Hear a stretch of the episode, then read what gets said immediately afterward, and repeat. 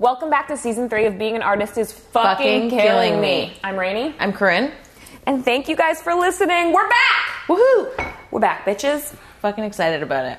Yeah, we got plans, Big plans, important plans, big goals. big goals. you can see Corinne shouting about them on the Bloor Yonge Street line.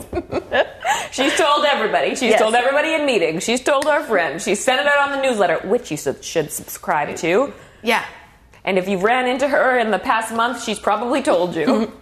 I'm on some weird goal setting kick right now, guys. It's keeping me sane. It's keeping her sane, and I love it. We're so excited that this season's first guest is Kate Knox. She's here, and she's got some shit to say. Uh, yeah, it's a long one, so buckle up, get a coffee, get a beer, maybe. It's going to be so good. Here we go. Hi, my name is Kate Knox, otherwise known as Knox Harder, the Cheesecake Darling. I am the artistic director of High Society Cabaret. Other things happening in the world. I do much feel like faster. we're constantly just like little. I mean, just like Yes. step behind of what's happening in like bigger cities, and I, I don't know. I don't really know how to fix that, or like if that's even fixable. I, I, I've racked my brain for years over this. Um, it's part of Canadian culture, unfortunately. Right. We're culturally, socially, we're very forward. We're very liberal, Mm-hmm. by and large. Um, save a couple of pockets in the country. Yeah. we all know where those are. Um, but in artistically, we're very conservative. Um, we don't like anything new. We're bandwagon hoppers. Um, it shows Mirvish is the perfect example. Mirvish outsources States, most right? of their talent and most of their shows, and part of it is finance. Part of it is because, yeah, it is on your bottom line cheaper to take in a touring show that's already rehearsed in the states, Right. And just literally pay pay for the rent to go up in the show and and the union dues and that kind of shit, as Don't opposed to having to go hire- through a rehearsal process. Don't they also only hire really like people from the states when they are Yes. when they do do a show that's here? They favor the Americans because the Americans will will the Americans want the discount because of how the dollar works, and this is how it's been for years.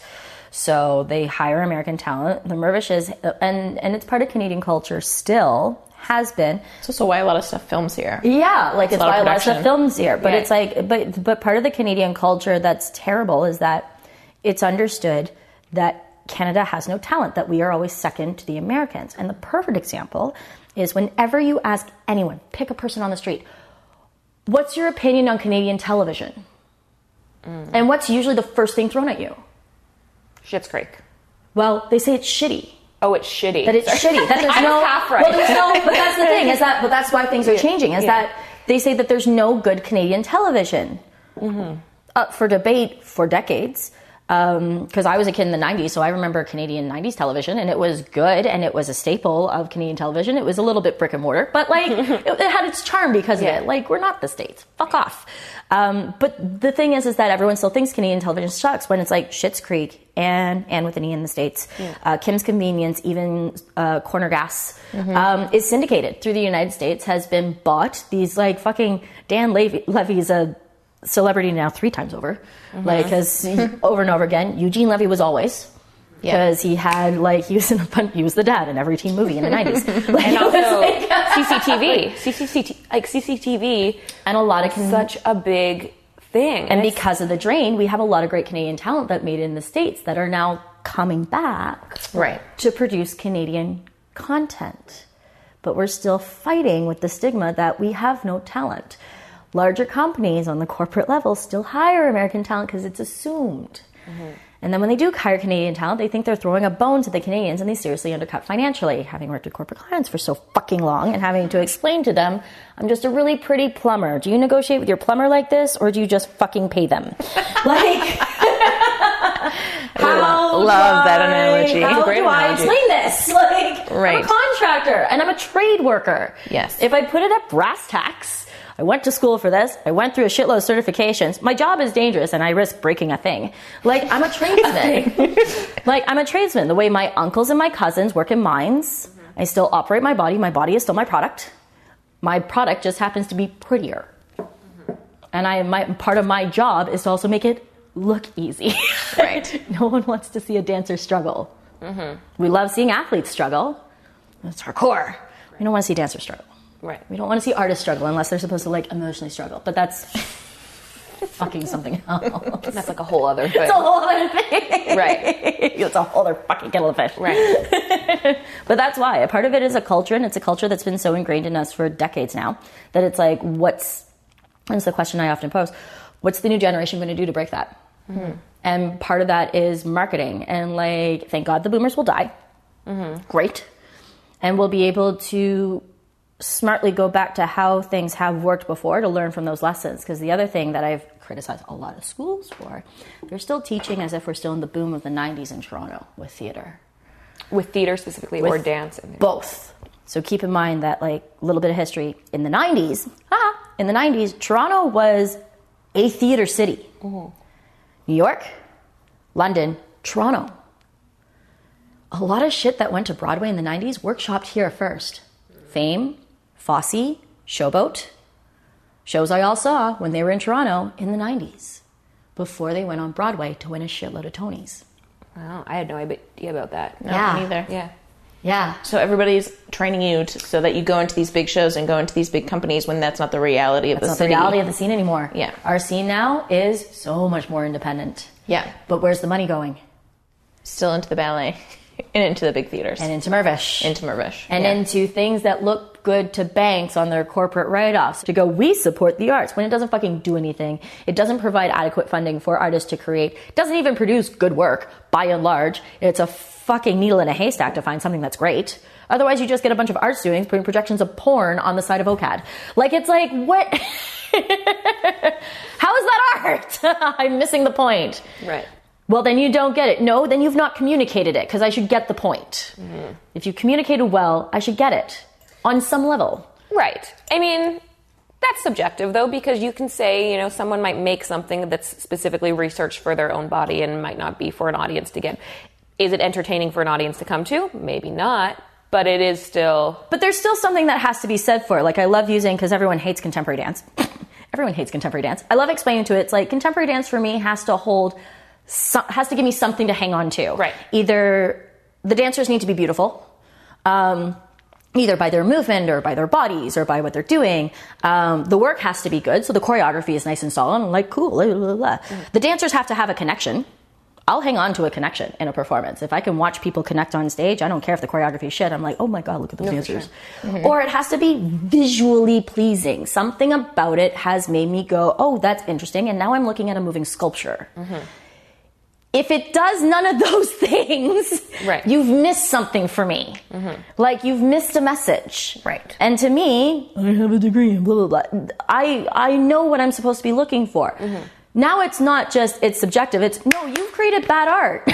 Right. I'm not getting anything. especially if your goal is to present work, there has to be some sort of audience relationship. Yes. yeah. Right. There does. And like I'm very good at keeping an open mind and going, but what did I take from it? Not that I'm not critical by the end point to go, what worked, what didn't. Right. to my benefit and my detriment is people gone, you can't say that. I just did. uh, what was one that was very recent that was like, I hated it, but I loved it and I don't know what to do. with it? Oh, slow dance. Um, in Studio B at the Winchester, and like an hour long piece. I know Peter Kelly was in it, and a bunch of people from TDT. Oh, oh, it was the it was the art one. Yeah. Yeah, yeah. So like it was one of those things where it's like it was a piece that equally like intrigued me and pissed me off at the same time. Is that where they had like the big props? And they were They had the props and they were covered in fabric. Right. And like the whole thing is literally just like the way I like describing it, it's like it's watching snails in a terrarium. Hmm. Like that's the whole piece. And that in itself, especially watching these dancers because it's structured improv, so they like shit will happen and they have you have to watch them navigate. On that part I was like, this is really cool. Like it's hypnotic mm. because it's snails in a terrarium. Like how do you not watch that for an hour and go and kind of zone out and get a little high? Like it's like, right? That that in itself has its own thing. Thing that pissed me off though was all the props in that room felt insulting because it literally just looked like the choreographer. It's like it's in the room, it's in the piece now. Like it's like, and that pisses me off that it has no intention. There was no relationship with space and component and object. No. Yeah. Even if they picked random objects, and I was like, I was saying to Sebastian Herenstein because I was with him at the time. Right. I was seeing the show with him because he's like, come see stuff with me. I was like, okay. Um, I was like, even if they just took these miscellaneous objects and just painted them all the same color, then all of a sudden that randomness has a uh, cohesiveness. Yeah, it's got a connection where I can go. I don't care that you're holding a fan for some fucking reason. Right. Like I don't get it. for a second there, like for about five minutes of the piece, I was like, "Is there a wind symbolism I'm missing in here?" Because they had like a fan. And then they had like the- a the heater, fabric. and then they had like the fabric, and it was moving, and there was this kind of movement. I was like, "Is there a wind symbolism I'm missing?" And then they jumped to a fucking toaster, and I was like, "There's no symbolism," and I was like, "Fuck!" I was like, "Rah!" Yeah, searching for meaning. Like, it's like, it's like, audience. I hate this. Yeah. I hate this so much. Right. but it was wonderful to watch the dancers. Um, Structured improv is interesting to watch. it is really It's interesting also to watch. hard, because Sometimes it's, it's hard for something- the dancers, but it's also like hard because you're not seeing the same show. It's not the same experience for anybody. no. right? Also, sometimes nothing happens. Yeah.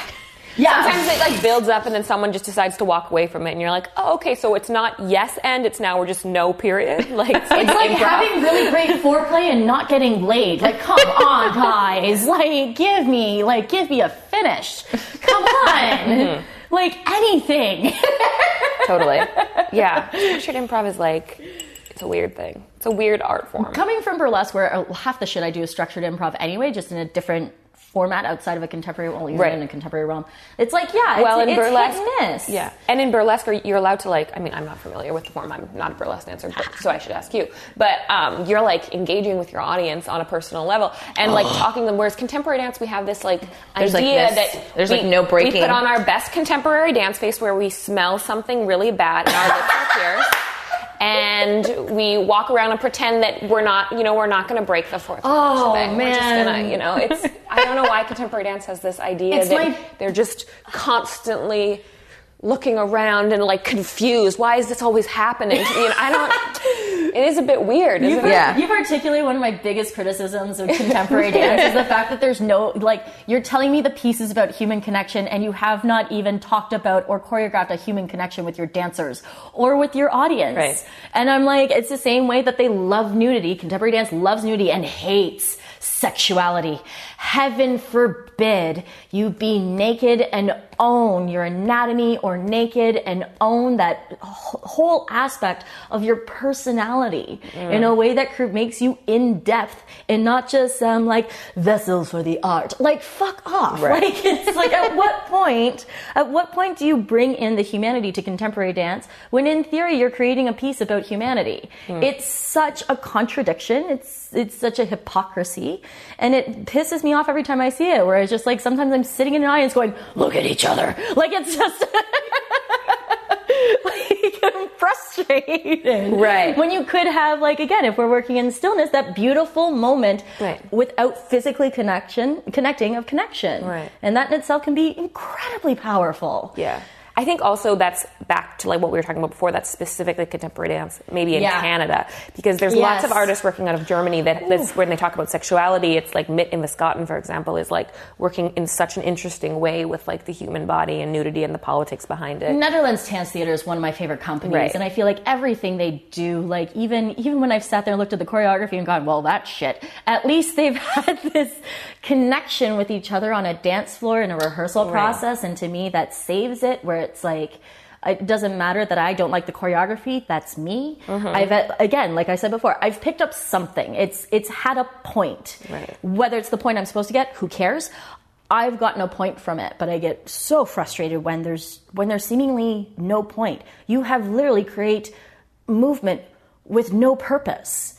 And that in itself could be its statement, but holy shit, I better get that statement that it's without purpose. It better hit you like Merce Cunningham's work. yeah, like Merce Right. Cunningham me on that where I go, I don't know why I'm watching this, but I can't turn away. Like Yes. but like movement without a purpose. Yeah. basically. Postmodernism or Postmodern. that post Yeah. Yeah. bless Merce Cunningham, bless that man. Like, I have aims to have a career like his, to be in my 80s dancing in my own shit, because who's going to stop me? I know. Like, who's, I know. It's so true. right? Was anyone who go, listen, Merce? like, No. no. No.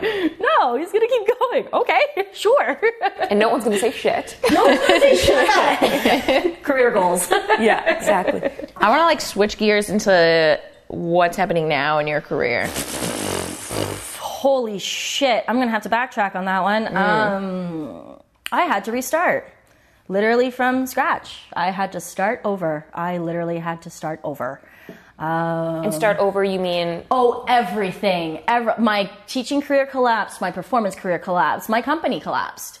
Everything collapsed. Everything fell apart within the span of about six or seven months. And it was this literal series of unfortunate events that, like, I was sitting with a friend a couple of weeks ago and explaining to her everything that happened. And I got to, like, March in the story, and this is all kind of starting from the end of fall, like almost this time last year. Um, I got to March and she was like, "Holy crap! Like, how are you so far?" I'm like, "I'm not done." Like, it's like there was there was so much that hit literally in succession. The second I'd start finding my footing, something knocked me down, um, and it just it all came into a collapse. Where by June, after I finished my last show. Um, Show I- with High Society. High Society Cabaret. Yeah, I felt like I had no choice and I had to step away. I literally had to drop everything and, and go back to zero. Um, and I made a Facebook status going, I'm burnt out. Like, and it's like, and I've been burnt out. Like, we've all felt burnt out. Like, mm-hmm, mm-hmm. I, I haven't met a fucking artist who hasn't been burnt out. Right. At some point in their career, well before 25. Like, at some point. Yes. But like, this was a whole new level of burnout where it's like, I could not bring myself. I could not bring myself to go back to work. I could not bring myself to get into a dance studio. I could not bring myself to do anything to do with dance, mm-hmm. anything to do with theater, anything to do with the arts. I couldn't do it. I couldn't do it. So I made this Facebook status where I was like, I'm going on a break. Y'all have sucked me dry. I got nothing to give. I literally have nothing. I'm going to disappear for a while. And I did. And so I took the summer off. And uh, did you go somewhere or did you stay in the city? I stayed in the city. Like I didn't have like that was the thing too is that with the collapse of, of my career on every fucking aspect, I had no money. So like because that's the income. I was I was for the past decade quote unquote living the dream where my income was my work was my teaching was my was gigs was performance was shows i was producing like that was my that's how i was Right. supporting myself was through my art. I got to do what everyone says that they want to do, and I did it for a decade. And now all of a sudden, it's all fallen apart. I have literally no income coming in, none, mm. none, and no prospect of income coming in From the arts. From the arts. Right. None. So by last March, I'm glad I, because I always think ahead. As you can see, I'm very animated, I'm very theatrical, and I'm very passionate. I'm also like analytical to the point of detriment sometimes. Right. I can feel that. but, yeah, right. Like who isn't who isn't an artist and an overthinker? Um, but I somehow something in me by March was like, you have to find a steady flow of income, and so I started working at this nonprofit tel- telemarketing center. Um, and it only brings in something. It it literally only brings in about. Um, my rent and maybe two thirds of a student loan I still have to pay off. That's it. That's all that money brings in. So that's what I lived off for the summer was just, you know, and then after that, I started cashing in chits with people who owed me. Essentially, I, I called friends and I was like, listen, I need to get out of the city. They're like, we have a cottage, let's go. I went to my friend's farm. I was like, I, I, I had a little bit of a, a, a thing where it's like, I always want to learn how to ride horses. My daddy was a cowboy way back in the day. and so, of course, he never let me ride. And I'm already doing dancing, which is fucking expensive. And horses are fucking expensive. So pick one. but I'd always want to learn how to ride, and a friend of mine was like, "Come to my farm, I'll teach you." And so I spent the weekend there. You know, where it's like, and she took good care of me, and I learned how to ride a big fucking draft horse. so it's so cool. Apparently, I'm a natural at it, which I was like, "Oh no, do I do I need to keep doing this thing?" Do I need another expensive like, hobby? it's like, do I need another expensive hobby? a horse is like a mortgage. It's cr- horses Yes. are so expensive. they're so beautiful and it was very like uh, soul feeding to do so it's like yeah the summer was just me finding interesting ways to reconnect socially to connect to myself. To go back to a base um, toddler state of like what brings me joy? What makes me happy? Because it wasn't dancing. It really wasn't. With everything i went through it was Towards the end, it wasn't dancing. for like the a few months i was like i i can say it now in in hindsight because hindsight's 2020 is that i was i was holding on to a bunch of things that were not working Right. like they just weren't working and i was trying to make them work because they're supposed to work by every aspect of how i built my career um, everything that you're ever told. and probably- like you've you've all heard it. Like there, how many professionals have come through here, and how many professionals have you talked to? Where it's like everyone very cut and dry tells you how a career is supposed to lay it out. You know, it's like you go to school, you get the training, you work with this choreographer, you get this job. You you're a professional dancer and you do this thing, and then you get the grants and you apply for your grants, and you're going to get rejected for the first five, but then one's going to come in, and then you're going to do this, and you're going to Yeah. do this, and you're going to do this, and you're going to do this. And I'm here to say that holy fuck, I did that and it didn't work. what the Like, Right. Right. I did all the things I was supposed to do to set up a company, to set up my career, to set up my teaching. I did everything by the book. It took a decade to do it. Right. And in six months, You just all gone. And you probably were holding on to things out of fear. Oh, of course I was. Yeah. Like uh, this, the the stu- the studio that shall remain nameless. but is it really nameless if I'm talking about it? No. I also have to be very careful because said studio actually, because I started talking about my mistreatment. Oh my god! Because I started talking about mistreatment and started talking about because they weren't the only studio that fucked me over. Right. Uh, last year, uh, there were a bunch of them. Like one studio didn't pay me for 14 weeks. That's crazy. Um, yeah, oh, that studio is now. Um, I put in quotations for the listeners on hiatus uh, as they We all know which one that is. Yeah, yeah, yeah. You know what I'm talking about? Yeah. guys, are they going to be okay? no, they're not. They're not because they can't afford to exist. No, because they don't know how to run a fucking studio. Because it's a bunch of dancers who are used to being dance teachers that don't know anything about administration. Nothing. They know nothing. They know nothing, and I learned that from the inside out as I waited 14 weeks for a $60 check. Wow. Come on. Oh, God. They asked for my address three times. Why is it not in the mail? And me following up and following up and following up, and they're just like. Uh, at that point, you like you're writing personal checks because it like looks bad.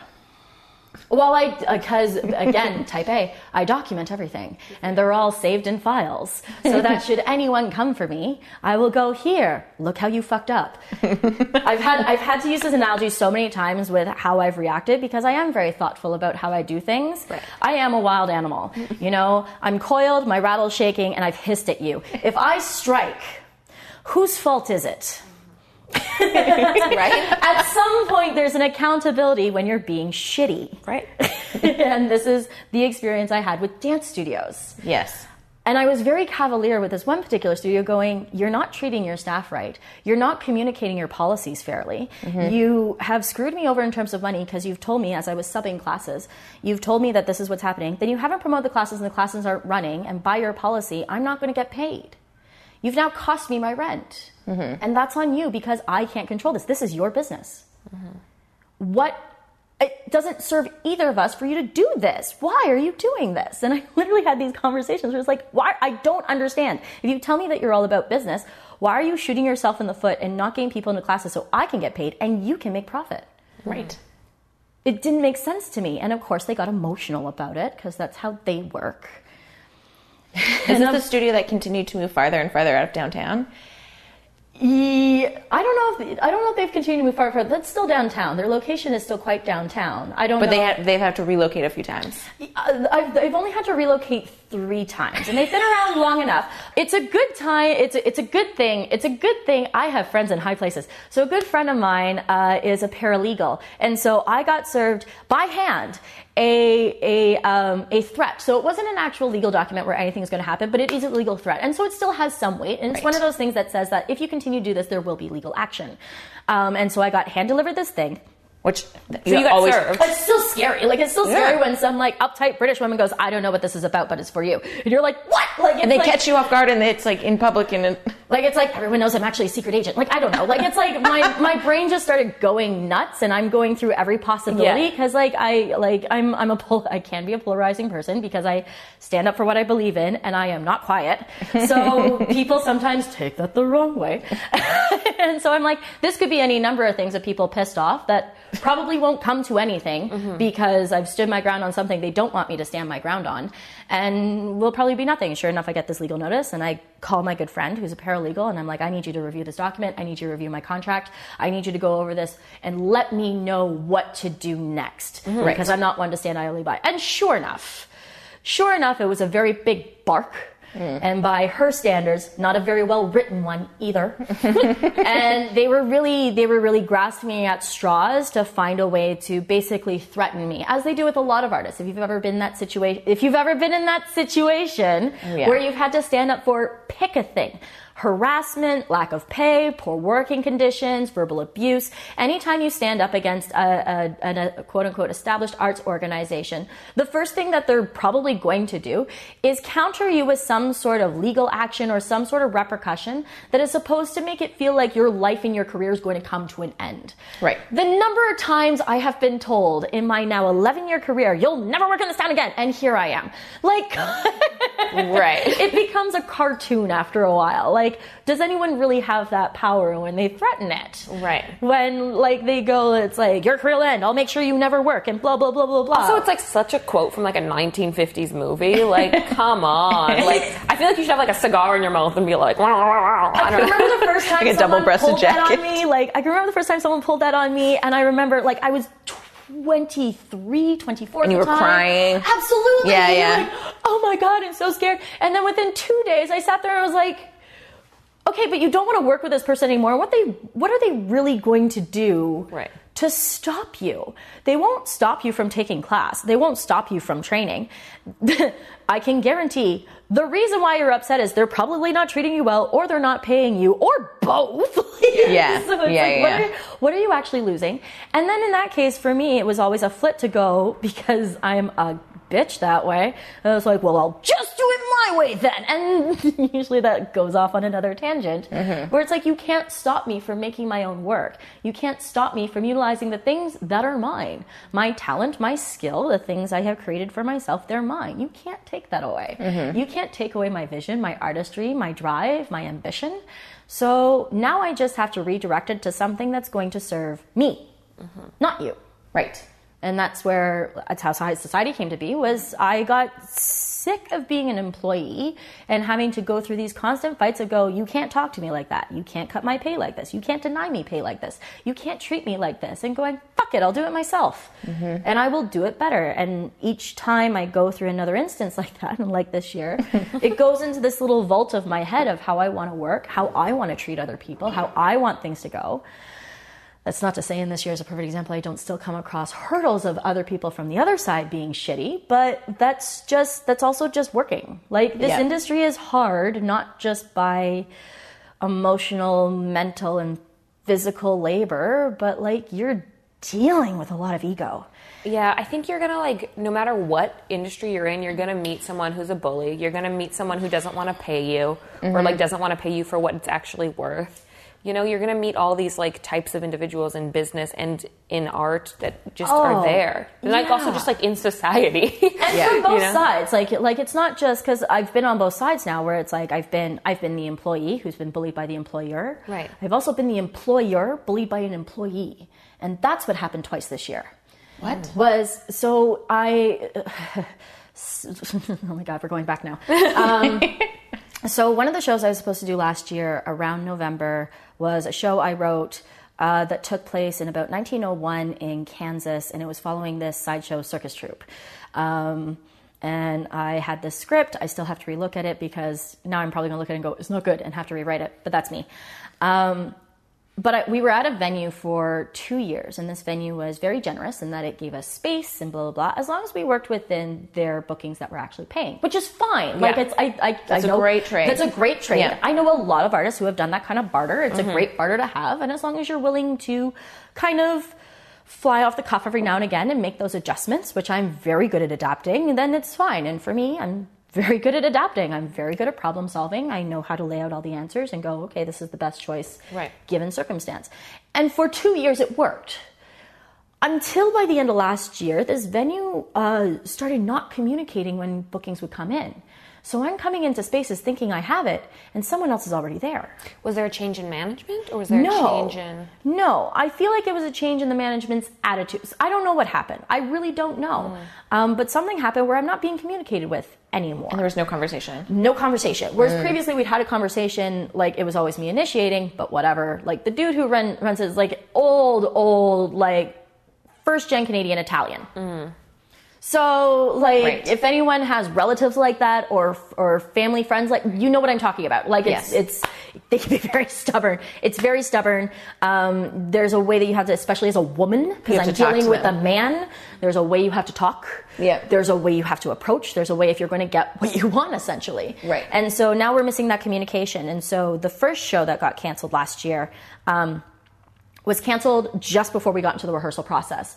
Which, in my mind, as much as I don't want to cancel a show four weeks before it's supposed to open, in my mind, we haven't quite gotten into rehearsal. So I'm like, okay, at least I'm not wasting anyone's time. Exactly, like, it's yeah. like I've saved that with my performers. It's not blah, the blah, night blah. before. It's not the night before. Like, I haven't, like, I've paid for promotional materials, but that's only having me out about $150. That sucks that that material is gone and wasted, Mm-hmm. but whatever in the grand scheme. in the grand scheme, that's not a big deal. Fine. Um, go forward, and I'm like, okay, so I'm already going, okay, so readjust, retrack, recalibrate, um, reroute. Uh, and so I'm like, okay, so we're not going to do it then. Let's try a show in February. And I decide, you know, to play it safe because I don't know how things are going to go, let's do a remount. I was going to do a remount of this one show anyway. Um, and so we're going to remount in February, and I got my new cast and got them. And, and one of the people I, I casted was someone I was taking a chance on. She was doing burlesque here and there with me for a while, very young, 20. I, I now, because of this person and a couple of other people, I now have an age restriction in who works with me in my company. Hmm. If you have to be 22 to play in the NFL, you've got to be 23 to work with me. Like, I'm sorry. Oh, like, are you, Kate? I'm 33 years old. I am 33. If you're going to be under the age of 23, you're not going to have to prove yourself to me that you know how to work, you know how to take direction, you I also imagine it has a lot to do, like thinking about burlesque in terms of like the the body and like if you're showing your body in the nudity, and like if you're at an age where you think that you're able to do this without being affected by it. Yeah, and then you're not, and then I end up coming across problems and playing therapist, like I'm so good at doing too many fucking times in my life. Um, that's also another component of it is I want everyone to make sure that they're mature and they know what they're getting into. I also don't like I have, I've got a bunch of dancers that I work with that actually don't strip and don't Right. go through nudity because I don't want anyone to do something they don't want to do, and especially when it's talking about. Um, uh, consensually sexualizing yourself on stage mm-hmm. or a sexual expression. I want to make sure everyone's comfortable. I do have a couple of performers that don't strip, mm-hmm. and I still work with them, and I still have plenty other uses for them, and they have talents that are useful to me, and I mm-hmm. want to get them on stage. So it's never been an issue for me. Okay. In communicating that, it's Yeah. not a hard. I mean, I have preferences, but it's not a hard line for me. Yeah. So it's fine. But this performer, she's young, and she also has a bit of combat experience, which is like, great, this next show has some like fight choreography that I was kind of like fluffing based off my dance stuff and based off the fight choreography experience I have. I'm not trained. I've just been, I'm just one of those people I'm constantly thrown into situations Right. and told to figure it out. so all the fight choreo I've learned has been because I've thrown in. I've been thrown in, I can do it, and also I scrapped as a teenager, so I actually know how to get into fights. Yeah. So, like, I've taken punches, I've thrown a few. Like it's like so based on the information. I was like, wouldn't it be nice? And for this show, I was like, wouldn't it be nice if I could pass off some responsibilities, give other people opportunity, and also lessen my load a mm-hmm. little bit. And so this young performer, who is keep in mind this young performer is also not a dancer first Oh, okay. and everyone else is. And so I'm already hearing rumblings from my cast going, Are you sure she'll be able to take on this content? My choreography tends to have, um, it tends to be a little bit, a little bit of coordination. It can get quite fast. And when I rehearse, I move very quickly. I expect professional dancers. That's just how I work. Um, also means I can have more fun as I'm doing it. Yeah. Where I'm like, come on, guys, let's it's fun working with like talented dancers. Oh my god, it's Yeah. a it's just a dream when Yeah. you get to and, and I get to playfully fuck with them. Like I'm like, do this thing, and they're like, that's hard. And I'm like, I know. Yeah. go. Let's have fun. Um, but this dancer is definitely not up. This this performer is definitely not up to par with the dancers I'm working with. They're starting to express concerns. And then something happened when I asked her to help me with some of the fight choreography, where she kind of gave herself the title of a fight director. Okay. I don't care about labels. I'm still the artistic director. I'm still the director and the choreographer of this show. Right. I'm still running this. Somewhere along the lines around November, as I'm starting to put things together, November, December, as I'm starting to put things together for the show, she has reached out to my ensemble without my permission, without CCing me, and without telling me she's going to do it, to tell them the schedule she's going to set for the fight choreography before we've gotten into rehearsals. That's crazy. Like the look on your faces is like, yeah. What? like, yeah. And so I don't know this is happening. And the reason I found out is because one of the dancers she messaged sent me a screenshot of the Facebook message she sent to this ensemble cast. Oh yeah, if you weren't on that, if like someone sent them something to Rainey that was supposed to involve all of us, oh yeah, I would be like instantly being like, why am I not? Why is Why she not tagged told? on this? Yeah, Like, why are we all involved? That seems weird. Exactly. Yeah. The other thing that pissed me off too, that I was like, oh, I cannot have this, is at the bottom of this message, this performer said, normally I charge for this service, but for you guys, I'll do it for free. Okay, let's get something straight. If you have an issue with money, that's a me problem. That's me as the artistic director, the director, and the choreographer of the show. Right. And because it's a profit share show, if money's an issue, you need to tell me. Right. So I can either decide that I can find a, a way in my budget mm-hmm. to make this happen, or I can give you the option to not do this work if this is a deal breaker for you. Right. She should have brought it up to negotiate with you in terms of like profit share. Like, how can you create a way where it like helps her or like because she feels like she's the combat director Or like, Yeah. it's a profit share, fine, but I want the title Ex- of right. director, Exactly. and I would love to have rehearsals for this purpose. Exactly, Yeah, exactly. great. Then it's on your resume. There were so many ways that we could have navigated around this, but she kind of went for, and I get it. She's 20. Do we all remember being 20 and being hungry and eager? no. There is very drunk. like I, I can remember. discovered MDMA for the first time. Does not remember. Probably true. like this is this is where I'm coming from is that like I can remember being that age and being so hungry on a job and wanting to impress and wanting to do well that you just like because I remember doing it too at that age where you just overstep that bound not understanding where the hierarchy is because you're just you're so hungry and you want to do so well and you want to impress you got something to prove because you're 20 like it's like and so that's where I'm coming from like okay so don't take this personally. This is just someone overstepping. Now you just have to lay the boundary. Fine. Right. send an email, say everything I'm going to say, going, this is not your responsibility. Trust me, you don't want my job. You don't want to play the game of scheduling Tetris I have to play every week with my ensemble and with an ensemble of 15. Like, you don't have, you don't want to play that game. It's like, It's the worst. it's, it's the worst.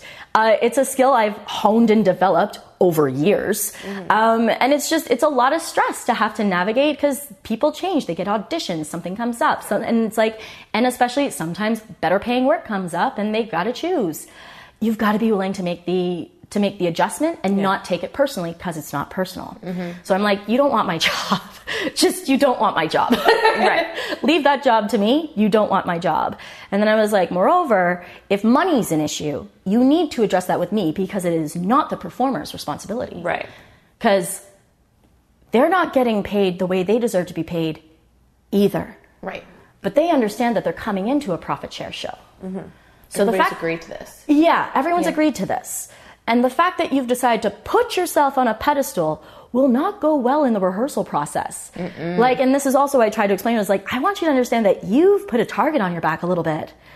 No one's going to want to work with you if this is the first, because she didn't know a lot of these people. This mm. is how you first address these professionals.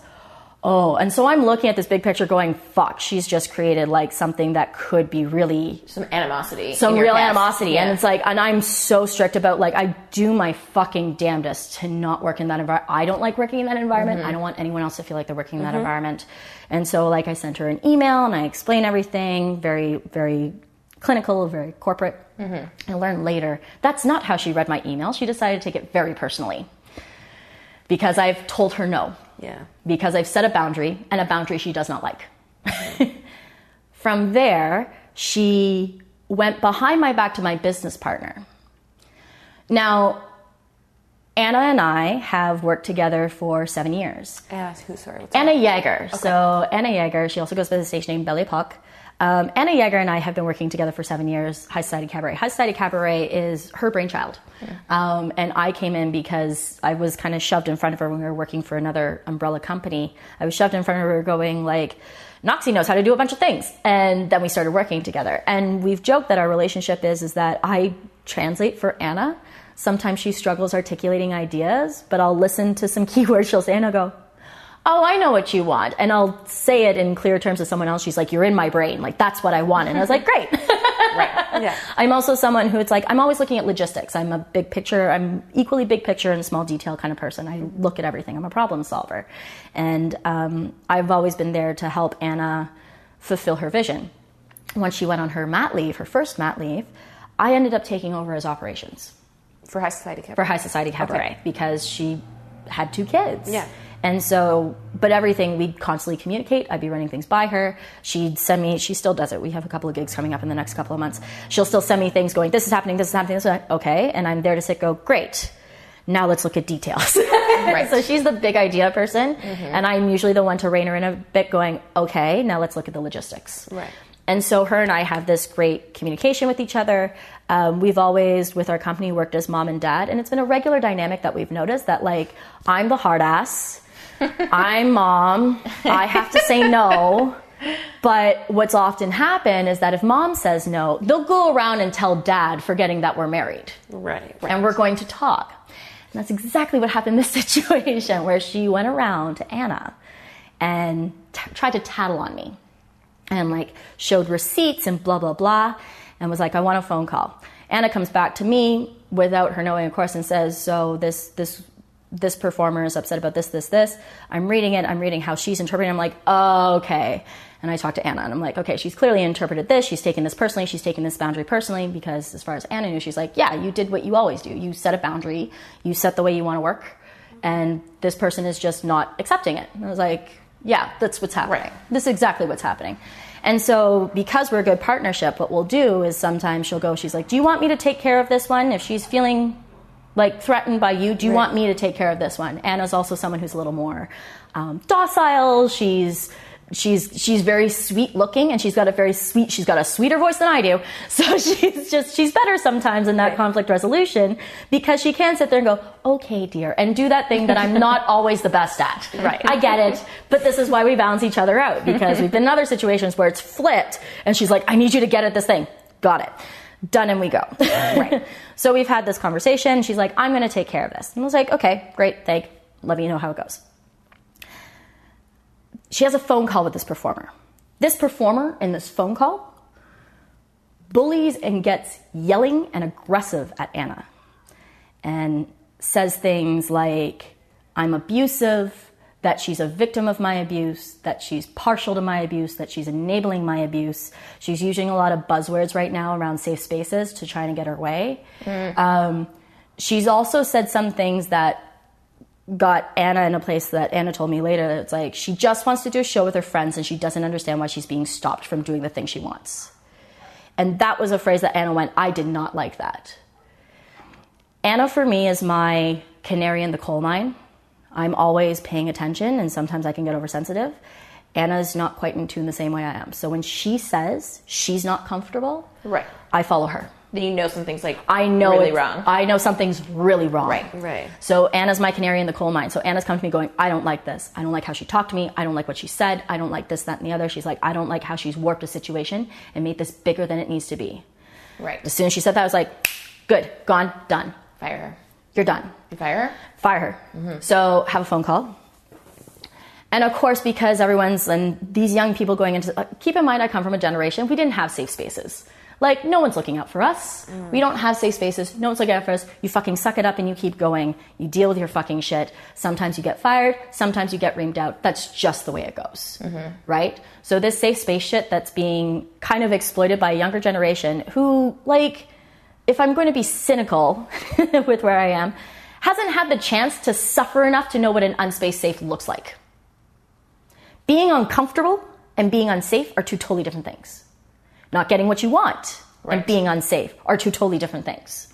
And this girl, now in hindsight, I'm realizing was like, didn't get what she want, and that felt threatening. Having that feel threatening because you're not getting what you want and actually being in danger are two totally different things Right. and trying to explain that to someone who's already made a decision can't do it. People make their decisions. You can't change people's minds. You can try, you can try but don't count on it.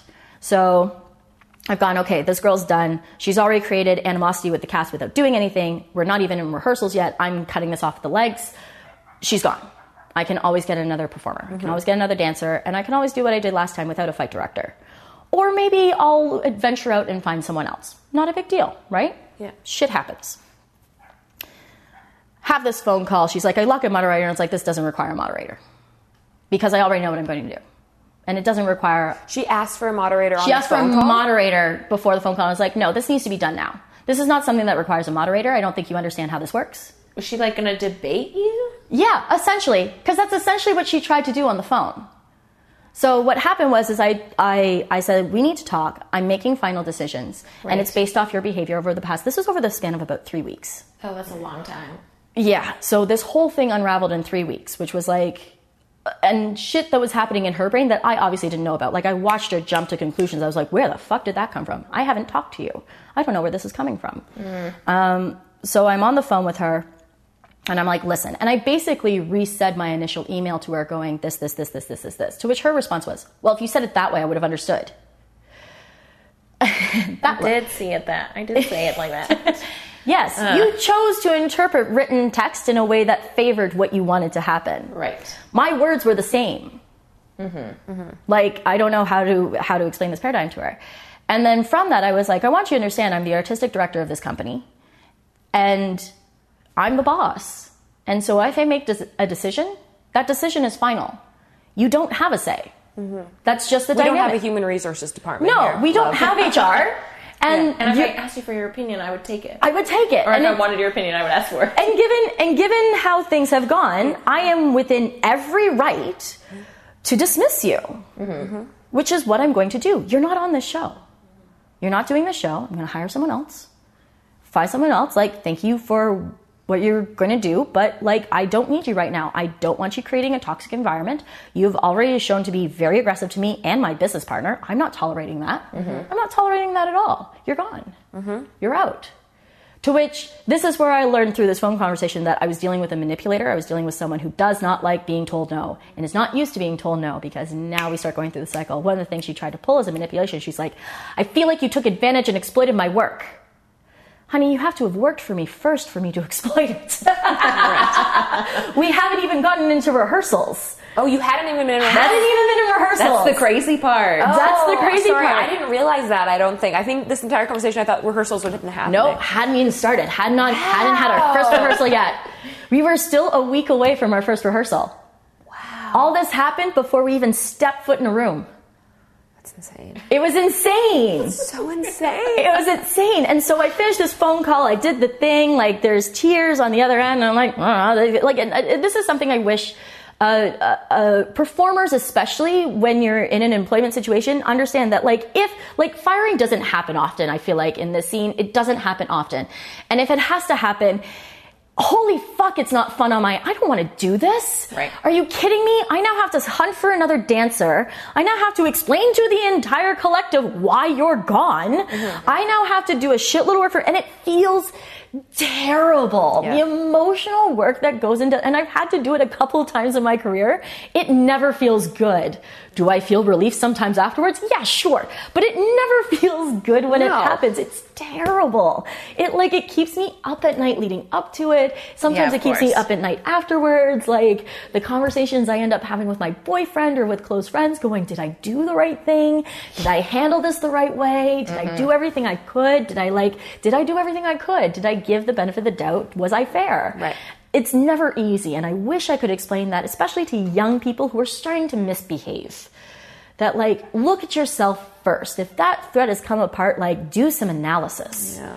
what's happened to get because that's not the first place anyone should go to and i know it's not the first place i go to i you've pushed me to that point again i'm coiled my rattle's shaking and i'm hissing No, at what point do i strike Yeah, and you make an excellent point about. I think that some of us immediately put the blame on ourselves, and I think a lot of people don't do that. Yeah. And I mean, yeah, maybe sometimes it's your fault, maybe sometimes it's not your fault, whatever. But I, I like immediately if something happens, will be like, what did you do to like make this situation work? And maybe some people that's just like some quality some people are born with. Maybe that's like the over analytical that we talked about before. But I think that I have to like understand that other people aren't don't have that inner voice going, What did you do? Or what did you you know, and I'm not saying that voice is healthy and I'm not saying it's not healthy. I'm just saying that some people have it. yeah you know? i think it's something that needs to be uh, it's in moderation. Like to me, it's a form of compassion that, that like if something has happened and you sit there and go, did I have a part in this? I think that's a form of compassion because the last thing you want to do is, is be trouble for someone else. Right. So if there's a way that you can go, cause I do it all the fucking time. I've been forced to too many times to sit back and go, was there a way I could have handled this differently? Was there something different? Mm-hmm, mm-hmm. And given the information that you have at the time, uh, where you were, the resources, where how people are behaving, your environment, if your honest answer, regardless of whether it's right and wrong, is I did the best I could with the things that I had, mm-hmm. then that's all you can do. And then after that, it's just dealing with the repercussions, which is like equally uncomfortable and messy Yeah.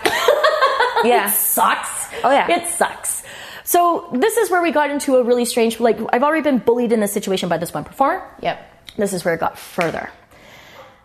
I've fired her because she's dancing she's she's dating someone who's been working with me for the past year. Conversely, because I've gone through this dynamic before, this person also quits. Oh, great. Yeah. Which is sometimes like Solidarity. solidarity i get it um, i get it solidarity as much as i'm disappointed it's not my decision. I left the door open for them to make their own decision. I did my best to do that. I can't control other people. If that's the decision you make i have to respect it. I have no choice. You've made a decision. Cool. That's fine. What's happened now is this performer that i've just fired has now gone on an email and texting rampage Oh. to everyone i work with to my That's friends. Super uncalled for. Oh, so unprofessional. and told them the same thing that they told my business partner that I'm abusive, that I create a toxic environment, that I do this, and people that are currently casted on this show. So, you obviously see this. I obviously see this because it's coming back to me. Like I heard about this even months after the fact, where it's like people who are like, like some of my closest friends, like, cause here's always a stupid thing. I've come across this situation too many times where someone's felt they've had to have a quote unquote intervention with me, not by talking to me, but by going to my inner circle and complaining about me and asking for answers or asking for justification. So instead of coming to me directly going, hey, what's going on? They've gone, I don't understand Knox. And then expected the person who's my inner circle to go, yeah, she's a cunt. Like, it's like, what do you, like, What do you want from them? what do you want? Like, are you stupid? Like, in my oh mind, my are you stupid? And are you stupid to think that that information isn't eventually going to get back to me? Mm. And I'm going to judge you harshly and that you couldn't come to me. At that point, I mean, like, as a person, I would think that, like, emailing the entire cast, at that point, you're just like, why are you setting fires where that aren't. It's like so many bridges burning. Blah blah Yeah. blah blah. blah. Well, needless to say that, like, by and large, she showed her true colors to a lot of people, and they went, "This chick's fucking nuts." I went, "Hey, welcome to the past three weeks. Like, it's been a lot, and it's been a lot of unnecessary drama I didn't want to deal with, and Right. I didn't do, I didn't do anything to deserve it. Yeah. I literally set a boundary. That's all I did. Right. All I did was as as a boss, I set a boundary on how I want to work. Right. I told you how I wanted to work Yeah. in as professional a way as I could. The fact that that's not what you wanted is not my problem. no, That's not my problem. no. So through all this, by and large, I'm getting people going, "What the fuck is this insanity?" And I'm going, I'm like, I'm having to apologize for her. Where I'm going, I'm so sorry this is happening. I'm so sorry this behavior is happening. And they're going, and like, thankfully, I do have. There's a couple of friends that are like are really solid and have known me for years, mm-hmm. and go, I'm sorry you're dealing with this shit again because it's not my first time.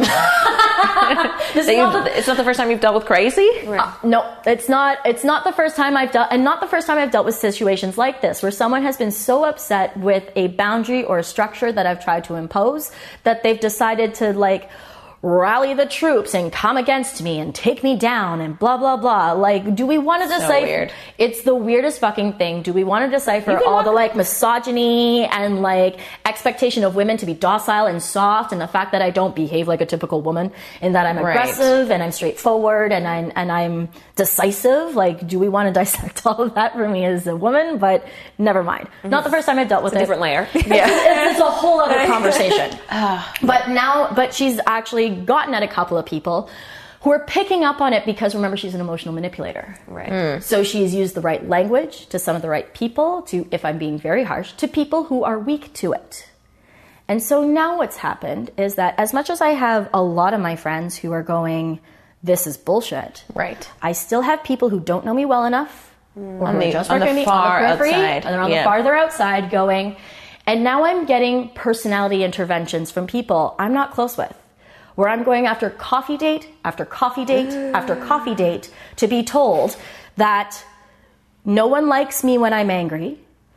No one likes an aggressive woman. Who, who, who That like people are afraid of me and can't approach me, that I'm unapproachable. Why are people so entitled to tell you those things and they, they're not your like best friends? it's like my main question. So here's okay. So here's the thing, God and it, complex. like, it, well, here's the thing. So it took it took. A, I've been seeing a shrink for like eight years. I see her every week for a variety of other different. I've lived a very exciting life, guys. Right. I've lived an exciting enough life that I require I require a shrink. I'll just put that there. I, think, I personally think everybody should. Talk I think to a shrink. everybody needs a shrink. I think even the most boring it. individuals need a shrink because you need to deal with the fact that you're boring. But that's me personally. But like I like I, I saw her for a number of different things, and now this is like as life continues because my life again is very exciting without me having to do very much. and it's evolving. And, yeah. and it's always evolving. and There's always shit's always going to happen. Yeah. So what you have to understand is that is that yeah, we're going into some misogynistic paradigms about what it's like to be a strong woman. I love when everyone posts the meme on Facebook or Instagram. It's like strong women, and we love strong women, support strong women. Yeah, until you have to cross one. Mm-hmm. Right. It's also interesting, like strong women in a sexual or like in an art that's like putting your sexuality forward, and apparently you can't be both. I can't Yeah, be both. right. So I can't play into these archetypes of sexuality Right. uh, for profit, as I should, or for entertainment, as I should, or just for shits, because why not? Um, but I can't be that strong woman that's going to put her foot down and set a boundary and do the thing. And so with a couple of these talks, especially when a couple of these talks came from male performers, talking about I don't owe you my vulnerability. I don't owe you my softness. It's earned. I have every right to be a bitch when it calls for me to be a bitch, to set a boundary, to lay a line. In one performer in particular that happened in October, this performer actually uh, crossed my boundaries uh, as I was. I love that I'm talking to dancers. I'm in tech for the monthly that I was running. Um, and doors are opening in 45 minutes. I'm going through tech, I'm having stuff, I'm going through stuff, dealing with tech. Uh, he's hosting for the first time, hosting the show. I've Right. taken a step back from hosting because I'm like, they've expressed an interest that it's like, I want to host the show. Great, cool, fine, whatever. Uh, let's throw you in, let's see how you do. I didn't get a chance to workshop with them the way I wanted to because producing the show ended up taking more energy than I wanted. 45 minutes to doors open. He's coming at me and he wants to do this big introduction for our audience about like this this long thing on safe spaces and consent and land acknowledgement and stuff like that. And we haven't had a chance to talk through and dissect it. And those are big topics. those are big topics. And those are big topics that's like number one i want to do it right. And i Yeah. don't want you to shit the bed because you represent me right now. Right. um, i don't want you to shit the bed. We haven't talked about it.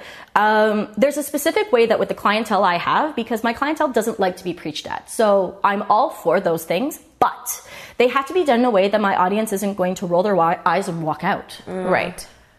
Which is like can be the case in a lot of performance settings when there's just someone standing on stage telling you things. Preaching. And I've been at those pre-performances, and I like it's useful, whatever. But even I felt myself go, oh, like it's like, Yeah. Yes. Side note: I was at a show the other day, and they did one on global warming. Oh, for fuck's at the beginning of a play.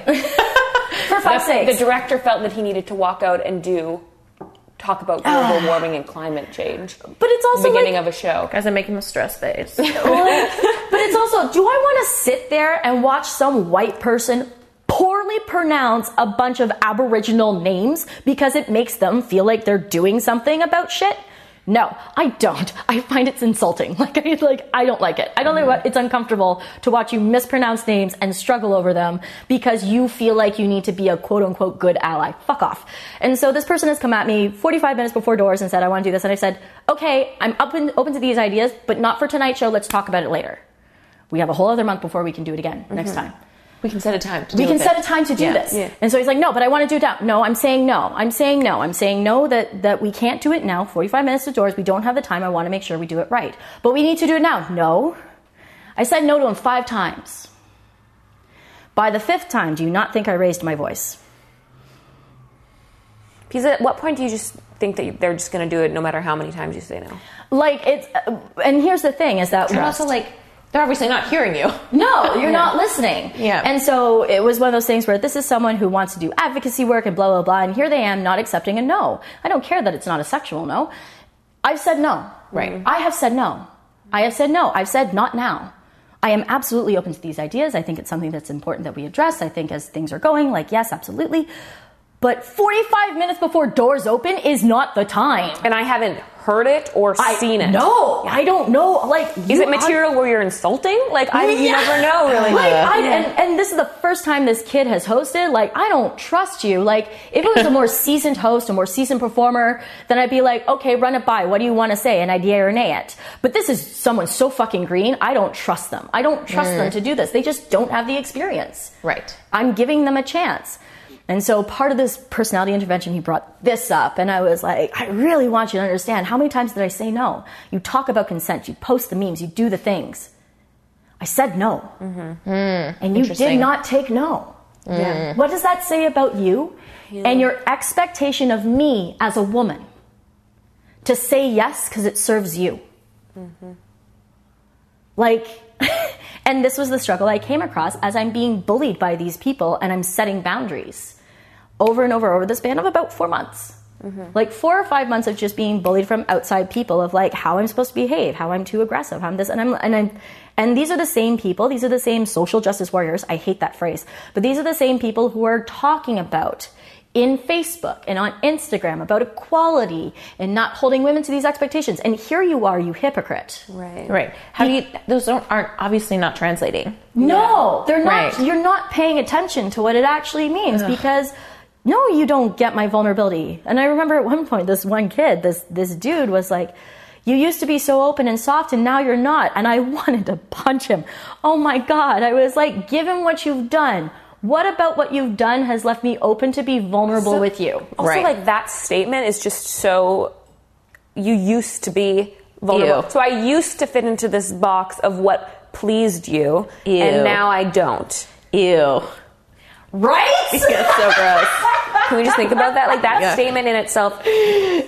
There's so much political. like I can Gross.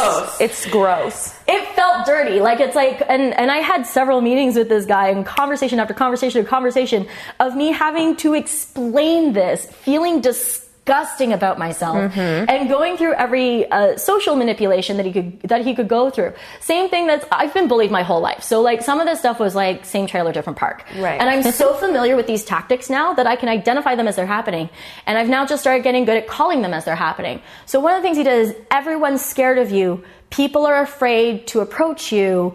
Everyone thinks you're too aggressive. To which I went, hang on. Who's everybody? Let's talk about an emotional manipulation tactic called what I like to call um, the the invisible mob. It's when you have an issue, you're feeling things, but you're going to phrase it to the individual as if everybody thinks this. Now all of a sudden your personal grievance is mm, 5, 20, 100 people. Now all of a sudden it does feel like the world is against you. And it's Everybody a submission tactic. Yeah, like it, it could be, it could be, it, fuck, it could only be one person. It could be that be that person person. sitting Sorry, there. didn't mean to and they you are too fucking cowardly Yeah. to own their own emotions Right. and to own their own feelings and mm-hmm. their own feelings around you. And that's a whole other paradigm. And again, that's not a me problem anymore. That's a you problem. You are projecting a you problem onto me when Yes. it's not my problem. Right. If you don't want to be around me, if you feel threatened by me, you need to take yourself out of this picture. Yes. Stop talking to me. Stop talking to me. Like it's literally that simple. like I am not forcing this interaction. No. You have you've invited me to this. you crazy. have reached Yeah. out to me. This is you.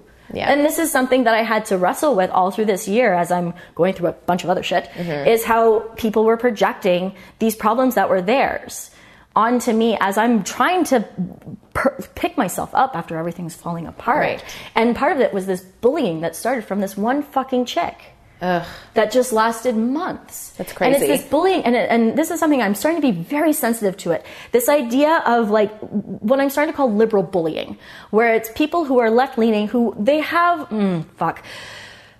Their heart is kind of in the right place. They're feeling the world's pain. They're feeling this, that, and the other.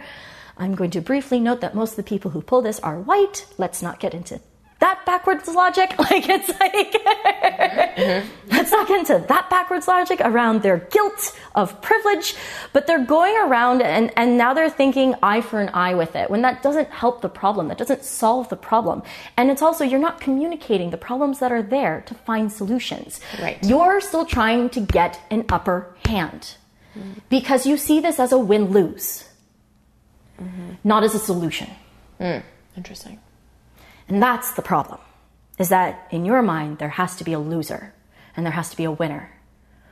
Is there not a way that we can do this where everyone walks away a winner? Is it still uncomfortable? Fuck yes. Is it still awkward? Fuck yes.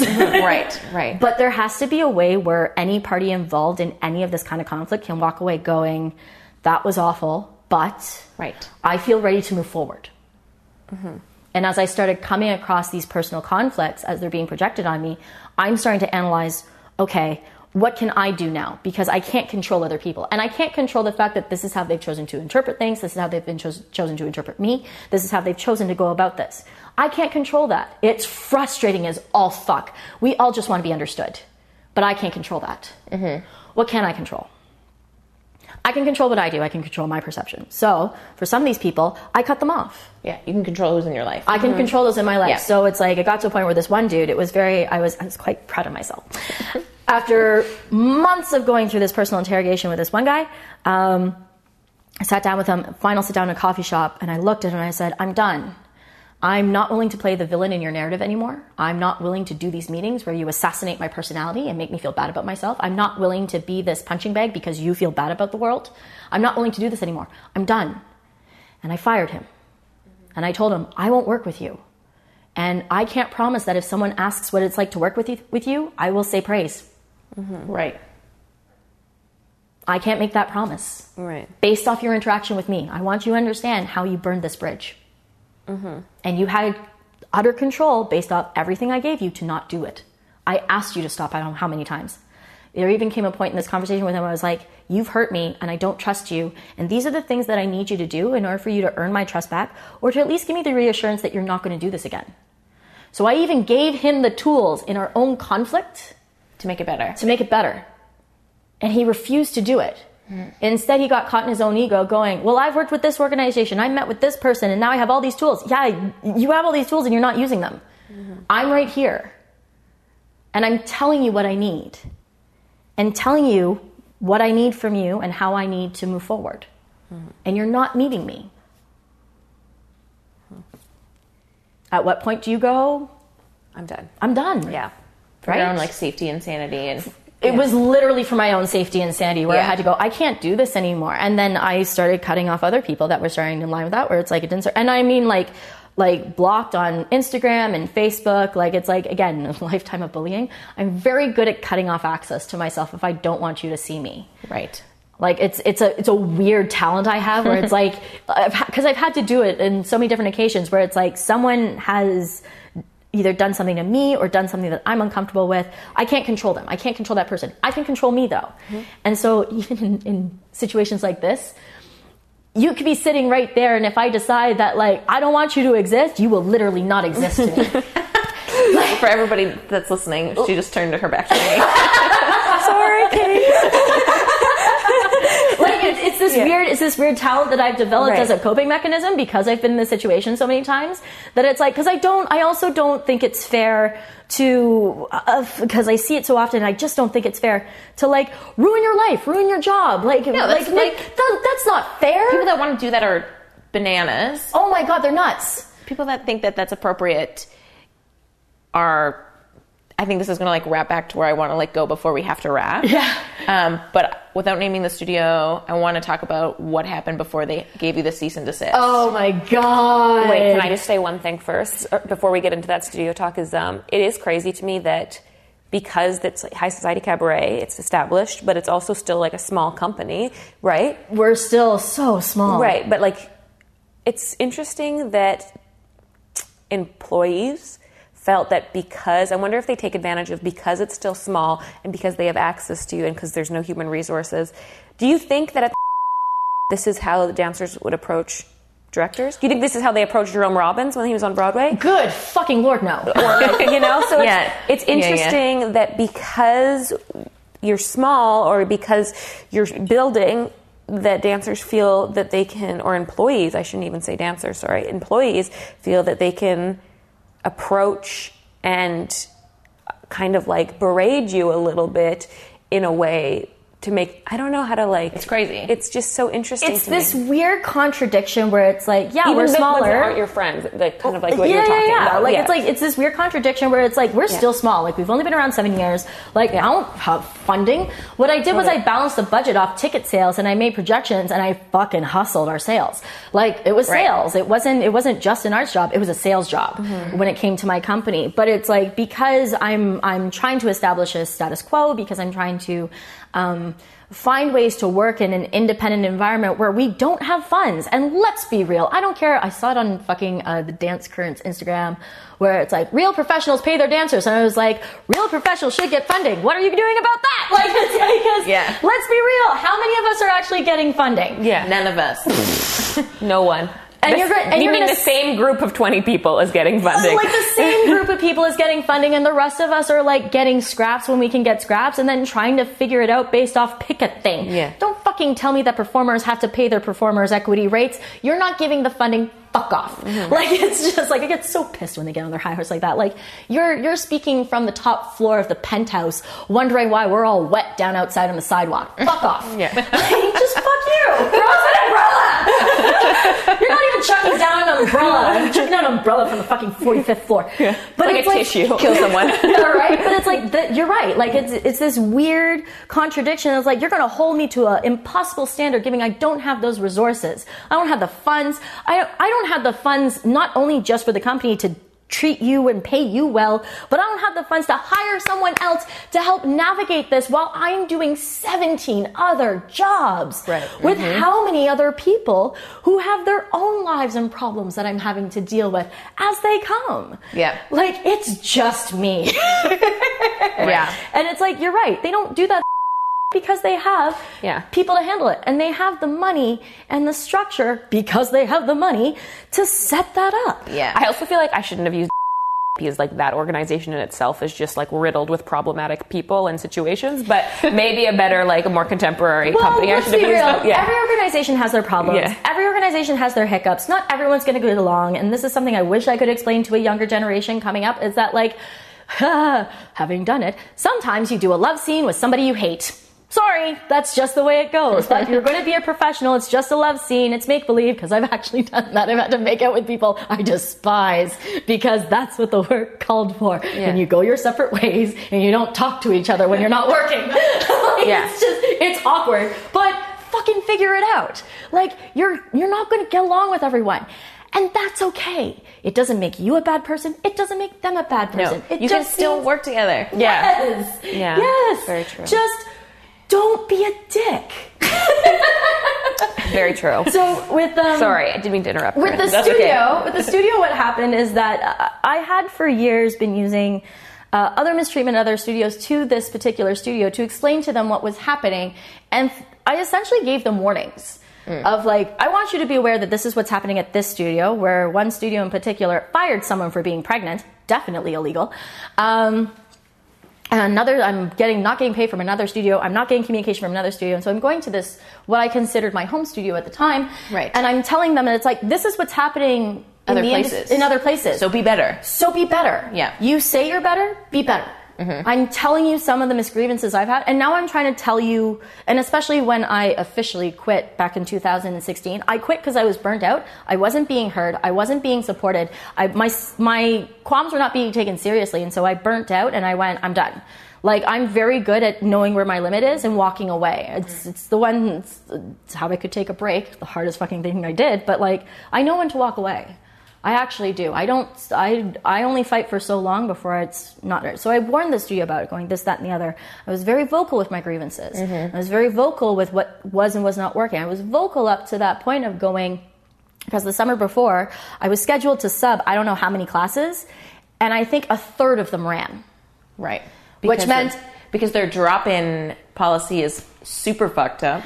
Their drop-in policy is like flawed. I get by numbers, I understand, but it's not functional. Like No. it's a it's a very it's a very communist way of looking at how that policy works. So, uh, and I brought it up with them going, it's like, you're not promoting me as a sub, and I have a clientele that I can bring and a clientele that follows me.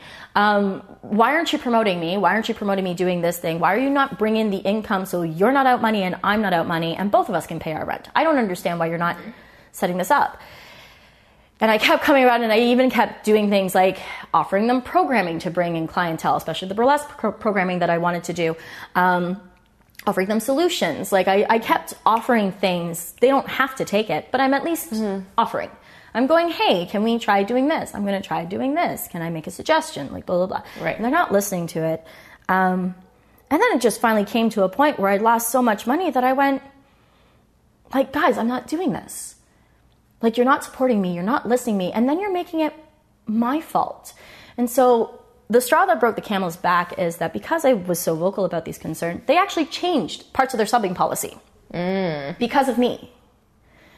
Now, it's because of me because I brought it forward, but they didn't tell me that they changed those policies. And um, when they did finally tell me that they changed policy because of me, the tone that they said it, because it was over the phone, was, We changed policy because of you.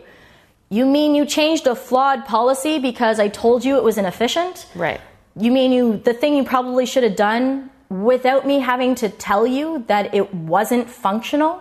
I was just the first one to say it. Because from my perspective, I was before I brought it to them, I was hearing it from everybody else. I'm always I'm always That's just the the messenger. thing. This is the thing with this studio. Everybody fucking says the same thing. Everyone says the same thing. And nothing changes. When you're done in your story, I have a story. Oh yeah, you do. Everyone has one now because Yes. the teachers are dropping like flies right now. Yeah. They all are. Like everyone's leaving. Everyone's leaving. Like everyone's. I'm hearing stories because every now and again someone rings but because they want to do it as gossip, but part of me is like, I started a domino. Like it's like I'm like good, and that brings me an odd bit of satisfaction Right. that like like as much as I took the brunt. This is what helps me. As much as I took the brunt, fine. Someone has to be the first one to step forward. But if I can step forward on this to give someone else just enough courage to go, wait a second. Great. I've done my job. I'm willing to take that hit. It's fine. Mm-hmm. I'm strong enough. I'm resilient enough. I've gone through this I don't know how many times. I'll fucking take it. Mm-hmm. I'll take the first hit if that means someone else is going to come to the front line too. Mm-hmm. So you, they changed policy because They of you. changed policy because of Yes. me. Um, I got at them hard when they didn't invite me to the staff meeting. That was I- mandatory that- and unpaid. That was mandatory and unpaid. That technically I'm still on staff, but was not invited because I'm only a sub and I don't have regular classes. But they changed the policy because me, and I explained to them why I wanted to be there because I wanted to talk about the Policy. the policy and talking about what it's like to sub, and maybe talk to the teachers directly to go, hey guys, As a sub. as a sub, Yep. this would be really helpful if you helped us cross promote, if you helped us do this, if you if you built us up a bit, because in that studio particularly, they're so loyal to teachers that if the teacher's not there, they don't show up. Yes. That hurts everybody. Yes. That hurts everybody in that business. So how do you keep the clientele there and accepting? Because uh, you're dancers, mm-hmm. you know you shouldn't just train with one teacher. You No. should train with everybody. It makes Also, I will say, just like my own anger, it pisses me off that studios all of a sudden think that it's a good idea to have one teacher for everything. yeah, yeah. That's why I quit the first time. like, burnt out. at what point, like, let's be honest, nobody is a fucking amazing at everything. Afro, ballet, jazz, Broadway. No. No. Everything. No. No, And I'm gonna be honest, with you're gonna get bored. The teacher's gonna get bored. The students are gonna get bored. You're gonna Everyone's gonna get tired. I fucking quit. bored. I was burnt. I was burnt out on every fucking Yeah. level. Every fucking level. Mm. But it's like, yeah, it was one thing after another. And then the phone call I have inevitably had when I did the super shady thing of taking the workshop I was running and literally just upped it and put it in a new location and dropped the rate. Yeah, it's unethical. Yeah, it's unprofessional, but that's kind of the point. like, I'm not an idiot, and like I, I knew what I was doing. Yeah. I could get a studio for cheap. In terms of my bottom line, in terms of my budget, I could drop the price because with the numbers I was going to bring in, I was going to make five times more than I would have made at that studio with the same workshop, with the same effort. And, all, and I could still drop my price to my clientele. Because Right. let's be real, they were my clientele. Mm-hmm. Because they were there to see, especially as a burlesque workshop, they were there for me, not the studio. Right. And that was something I told them too. People don't go to dance studios for the studio. No. They go for the teachers. Mm-hmm. And if you don't treat your teachers right, and if you don't support them, your clientele is going to leave. No one's loyal to a studio brand. They're loyal to teachers. So treat your teachers well, and, And- they will stay. Treat your people well, and your people will treat your clientele well. Yes. I have learned that from so many other studios Oh my that I've worked at. Like, I'm going to shout out to Barre3. I've worked there for over two years. I am treated so well by, like, Amy, the owner, and by the community of people and teachers and front desk and everybody that's there that that just resonates in me so much that I give so much to my clients. Yep. It's crazy. Yeah. And it's the opposite spectrum for like dance studios that I've worked at. Yeah. Which is dance studios are fucked up right now is because it's, it, it kind of goes back to that idea of being a small company. It's like, but dance studios, like, you're a small business. You're a small business, but you're a small business that actually has a regular income. You're balancing a budget, which means, yeah, you should be held to a high standard now. Yeah, you're a small business. Yeah, you have your trials. But then that means that you have an obligation, especially when you've been around as long as this studio has. Right. Like, you have an obligation to start looking into resources like HR. That studio's been around for what, 18 years now? yeah, almost Fuck. two decades. Yeah, it's almost two decades. That They means- don't have an HR department? No. No. No. What? How And are they even how are you even allowed to operate without an HR department at that with that like that? Like, and it's one of those things where it's like, in terms of, like, in my experience with business, like, because I've got uh, uh, everything I've learned in business has been like part because of networking and because I ask a lot of questions when I go to those people, but part from trial and error for myself. Mm-hmm. I'm realizing like at what checkpoint do I want to look into this? And yeah, finances have a big thing to do, but as a dance studio, you're bringing in income. You should be balancing a budget. You should have your budget in line where it's like you can give your your teachers a minimum mm-hmm. for every class they teach. That should No be matter part what of, class, no matter, what, class, department. It should be that should be in your budget as your operations budget. It should, and then Should be not undercutting people. you should not be undercutting people. And then at that point, part of what you put into that budget is the salary for someone who does work HR. So it's not the artistic directors, it's not the owners of the business who are doing it. It is someone else who handles it, Who's who- impartial. who's impartial, who helps implement policy, Yeah. who helps to and like and a studio like that, absolutely, but chooses not to because ah It's money. and dance studios, when they're run, this is my criticism now. Dance studios, when they're run by dancers and when they're run by people who have worked in a dance industry, who don't work in administration and haven't worked in different types of business, don't think about what's good for the business or the clientele. They inevitably see dollar signs and they become selfish. Yes. And now it's about cutting corners I would agree. and making sure that you know you can put the down payment on your BMW. The number of studios I've worked for where it's like the studio owner's pulled up in a Maserati and I'm like, the fuck? And I'm only getting 25 an hour? What the fuck is this? Like, Yeah. and this was no exception. And your class like, size is 30 people. if I crunch the numbers, I mean, we could talk to pay to play performances in the commercial industry too about how that budget doesn't line up either. But like, that's a whole other thing where it's like, I'm looking at the numbers, I'm like, 30 a head, capacity of 600, and no one's getting paid. Wait. and studios are starting to look the same way where it's like 25 a class, a capacity of 30, and this is your bottom line. That doesn't make sense. There's numbers missing. Yeah. Where are you hiding it? Mm-hmm. So, my Go on. story is I went to my director of my program and was like, hey, if I ask for a raise, will you support me? Do you think I deserve this? Am I doing well? My, how are my kids doing like compared to last year? All of these Oh, things. you were doing the youth program. Yes. Oh no. Okay. Um, positive, This positive. make sense to me. Sorry, because youth and recreational. That's a big thing that doesn't make sense to me about that place. Is that this place is that youth and recreational programs is where you make your money. Yeah. Why are the teachers getting paid significantly? The youth Almost program- half. Yeah, the youth. Yeah, Yes. I don't understand why the youth program because I started with the youth program. Yeah. and then made my way up to the adult classes. Um, because I, I I've been teaching since I was 15. I was I, I just closed that chapter. Like it was like I was done working with kids. Like Yes. we did it. Yes. we did it. We're done. Um, but I don't understand that either. I don't understand because it's like it, like You, I understand that as like a program, you want to be financially on your own, and I understand like wanting to prove your own worth.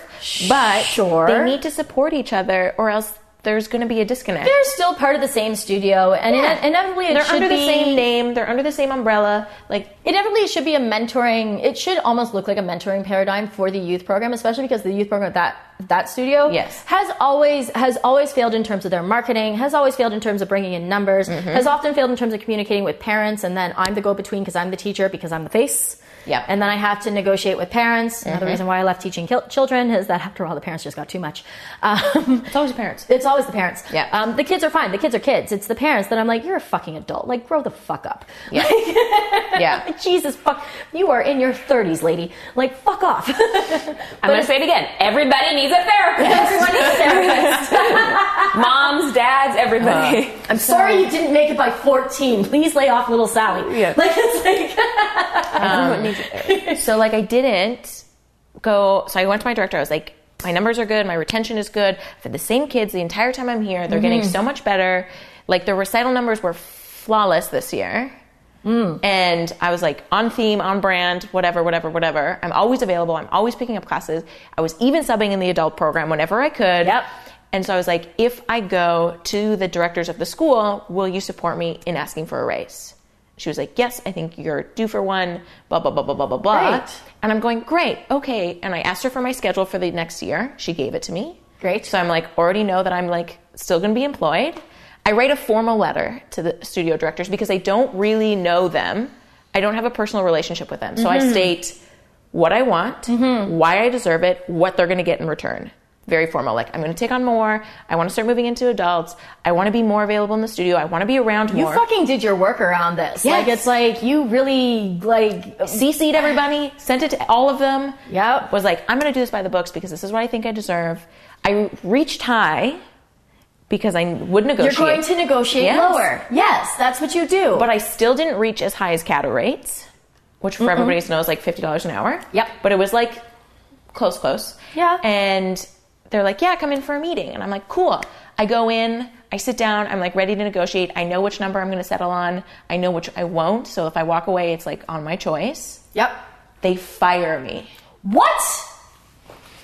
What? Yeah, they literally go, "We're terminating your contract," but it's but it's not because you asked for a raise. Bullshit. I call bullshit. No, it actually is. It is. It's bullshit. It's bullshit because the person they hired me, they are now paying more Yeah. than they were paying me, and I know that because I asked her. The Yeah. first time I saw her, we know her. We know her, and I like saw her out at a party, and I sit down with her, and I'm like, "Girl, how much are they paying you?" She's like, "This makes me uncomfortable." I was like, "You have to tell me." You have to tell me. That's a whole other thing. That's a whole other fucking thing with the dance community and especially in Canada. It's like no one talks about money. Fucking start talking. Start sharing your rate with Yes. everyone. Start telling everyone what you're paid. Because we need to. If we're if we're going to come anywhere close to be creating a union or creating some sort of structure Mm-hmm. or holding each other accountable, we have to start talking. Yeah. You have to start talking about money. That's how I learned that it's like I. Oh fuck me. I've been teaching since I was 15. I've got a degree in this fucking shit. Like I went to Ryerson, I got the BFA. Like it's like I've got so much work experience. I've got I've got work experience coming out of my wazoo. Right. There are certain jobs that I've taken that I'm so overqualified for, but I'll take the money.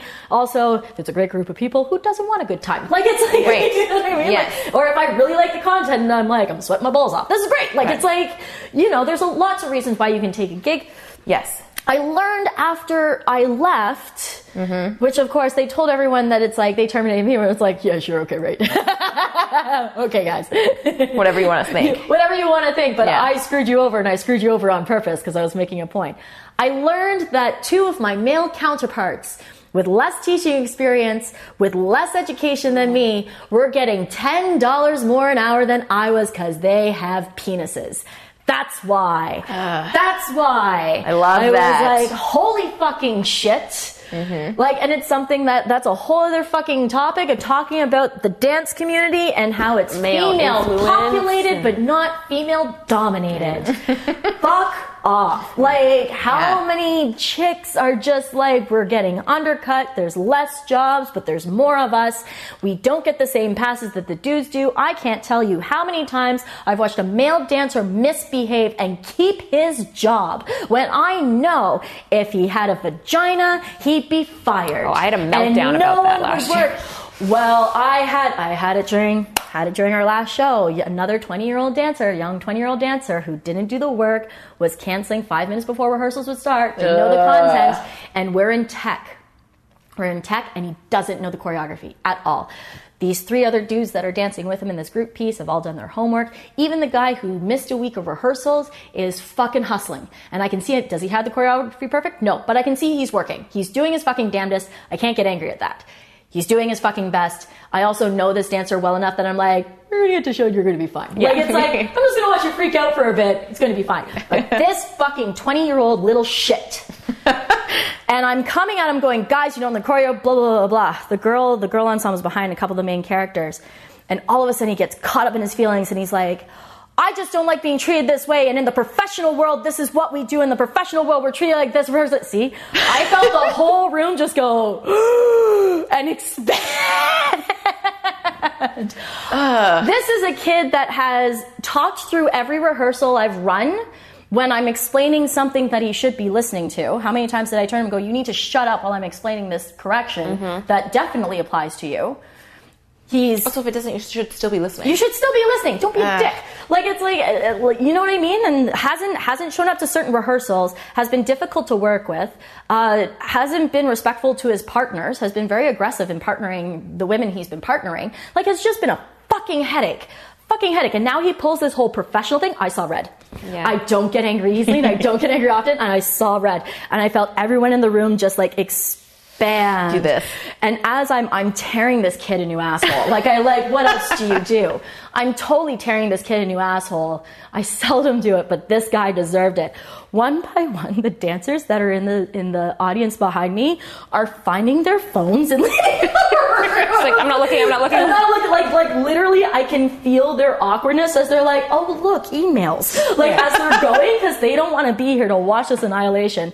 I feel bad for everyone because no one wants to be. We've all been in the room when something like that has happened. It's super awkward. It's not fun, and the girls could at least leave. Mm-hmm. My three boys.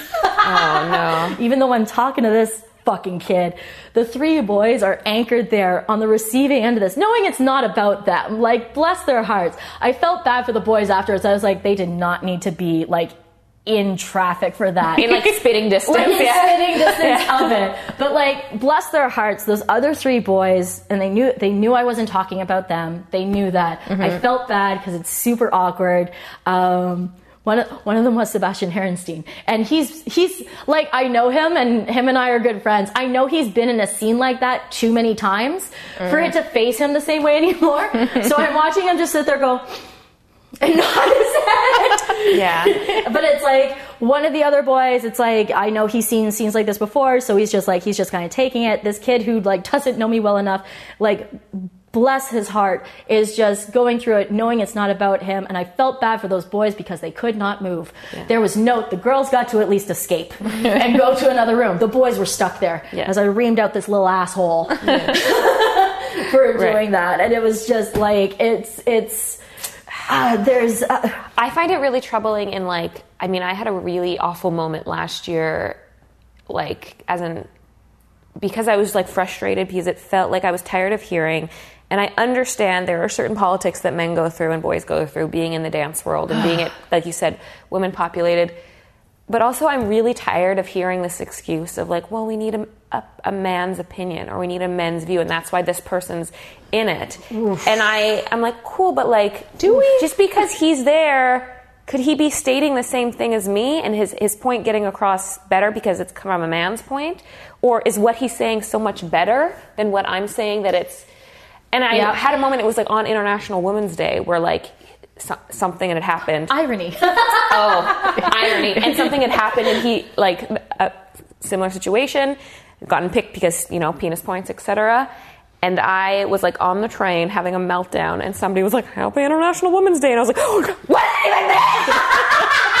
what do you fucking mean if, like, in our own institution, in Canada, in Toronto, at a liberal, you like setting, that doesn't fucking mean shit. It doesn't mean shit. And do you know what? Don't talk to me on the subway, alright? Like, I like that it very quickly escalated to like banshee squeal. like because we've all been there. I But was- it, it, it- fuck, it is it is something it is something to be said about how some of these boys get away with shit and the girls don't. Yeah. And it's and it's just oh it pisses me off. And it's also a new generation of dancers coming in that haven't been taught how to work.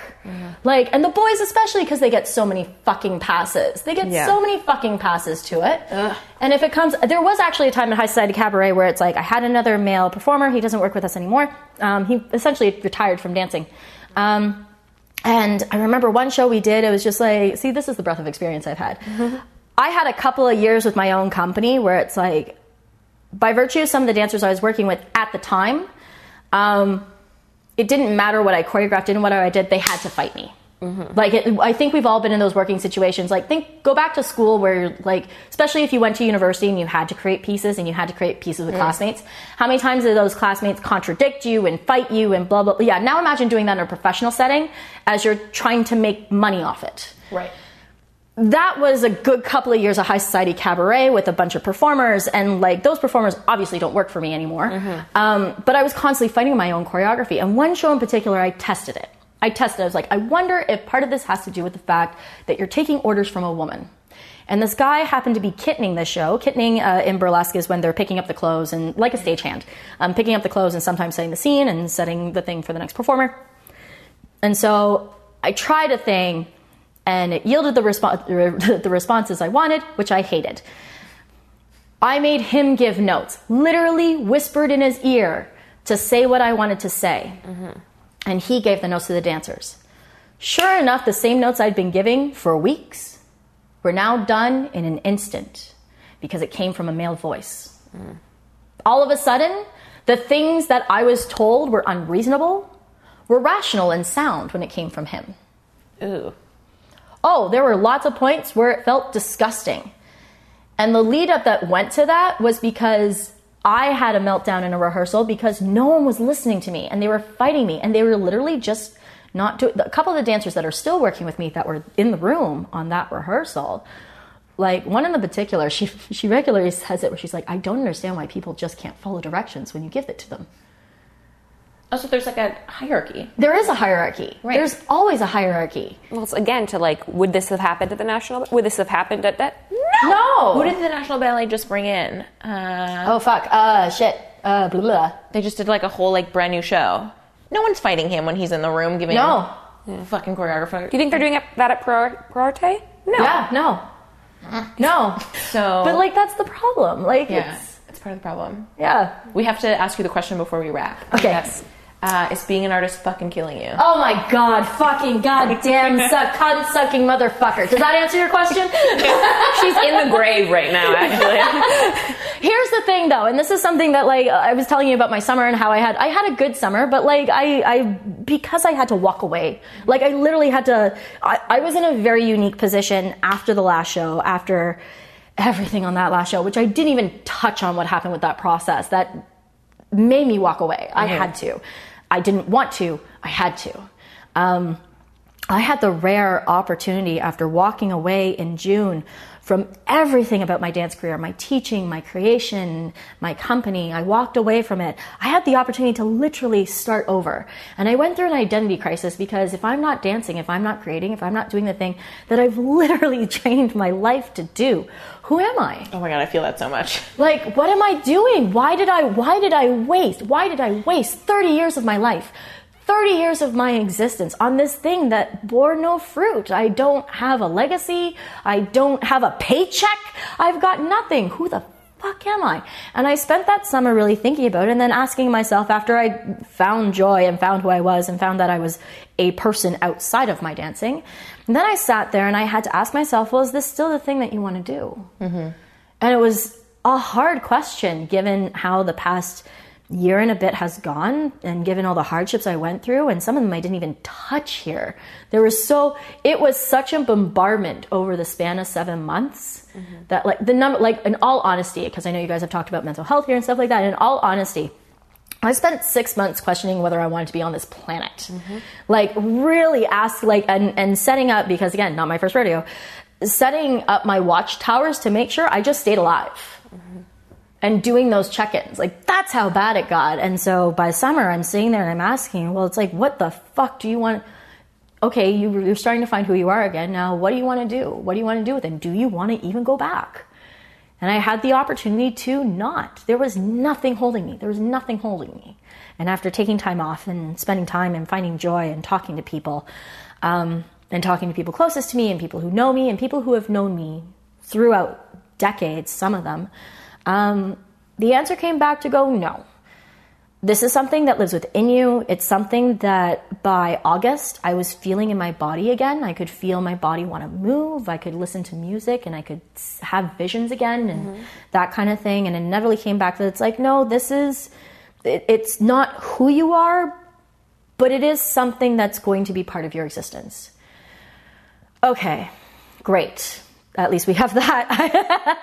And now the question is as I've come off this sabbatical, come off this hiatus, um, and I'm very gingerly starting to put my feet back in the water, is okay, if this is what you want to do, but now the bigger question is, but how do you want to do it? Right. It didn't work. You tried a bunch of stuff, it didn't work.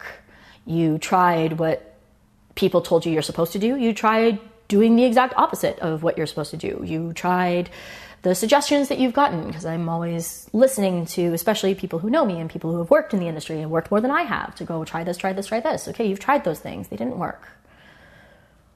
What are the answers now? What are the answers that haven't been discovered yet in terms of how you want to work and how you want to do things? And this is where I've learned I've, I'm finding frustration right now is I'm going to be working on blazing a different methodology of success as a dancer, as a choreographer, as a creator that maybe hasn't been done or considered before. It's a lot of pressure. it's very scary. And something that I've really worked hard over the past couple of weeks, especially to resonate, is that people are going to criticize it. People are going to judge. People are going to tell you you won't. People will go back into the same things we just talked about that you're too harsh, you're too aggressive, you can't do this. No one's going to like you if you do this. You're not going to do this. You're not going to make mo-" like people are going to try to dissuade you from it. Mm-hmm. And you have to figure out a way to keep those people out, mm-hmm. Yes, totally. as well as the people in your head that are going to say those things without them to not read it the comments. don't read the comments. Like it's and at the same time, go play. The point of innovation and ingenuity is that yeah, no one's done it before. That means there's no precedent. That means we have to try something different. Shit as it is doesn't work. Mm-hmm. Or it only works for a select few people that can play the game and have the politics and suck the cock they need to suck. Like, and I'm not one of those people. So what does that mean? And that's where there's a giant question mark that is equally exciting and terrifying and overwhelming. Mm-hmm. Totally. And trying to figure out what now? Okay. Don't know. We'll find out. We'll see. The next few years, we're going to find out. I will report back. Great. Um, thanks so much, Kate. ah, was thank so you, fun. ladies. Yay! Yay. Awesome. Take us out. Wow, I haven't done this in a while. I know. Thank you guys so much for listening. Um, this is our first, or should I say this? I guess are we releasing this first? Yeah. Okay, cool. Thank you guys so much for listening. Please go follow us on Instagram, Twitter. Go to our Patreons. We haven't asked you in like three whole months to go to our Patreons and donate. So please do it. We're going, this is our third season. We're super excited and we want to know what you guys think. So let us know on Instagram, on Twitter. Tell us all the things and we're happy to be back. Yay. Thanks.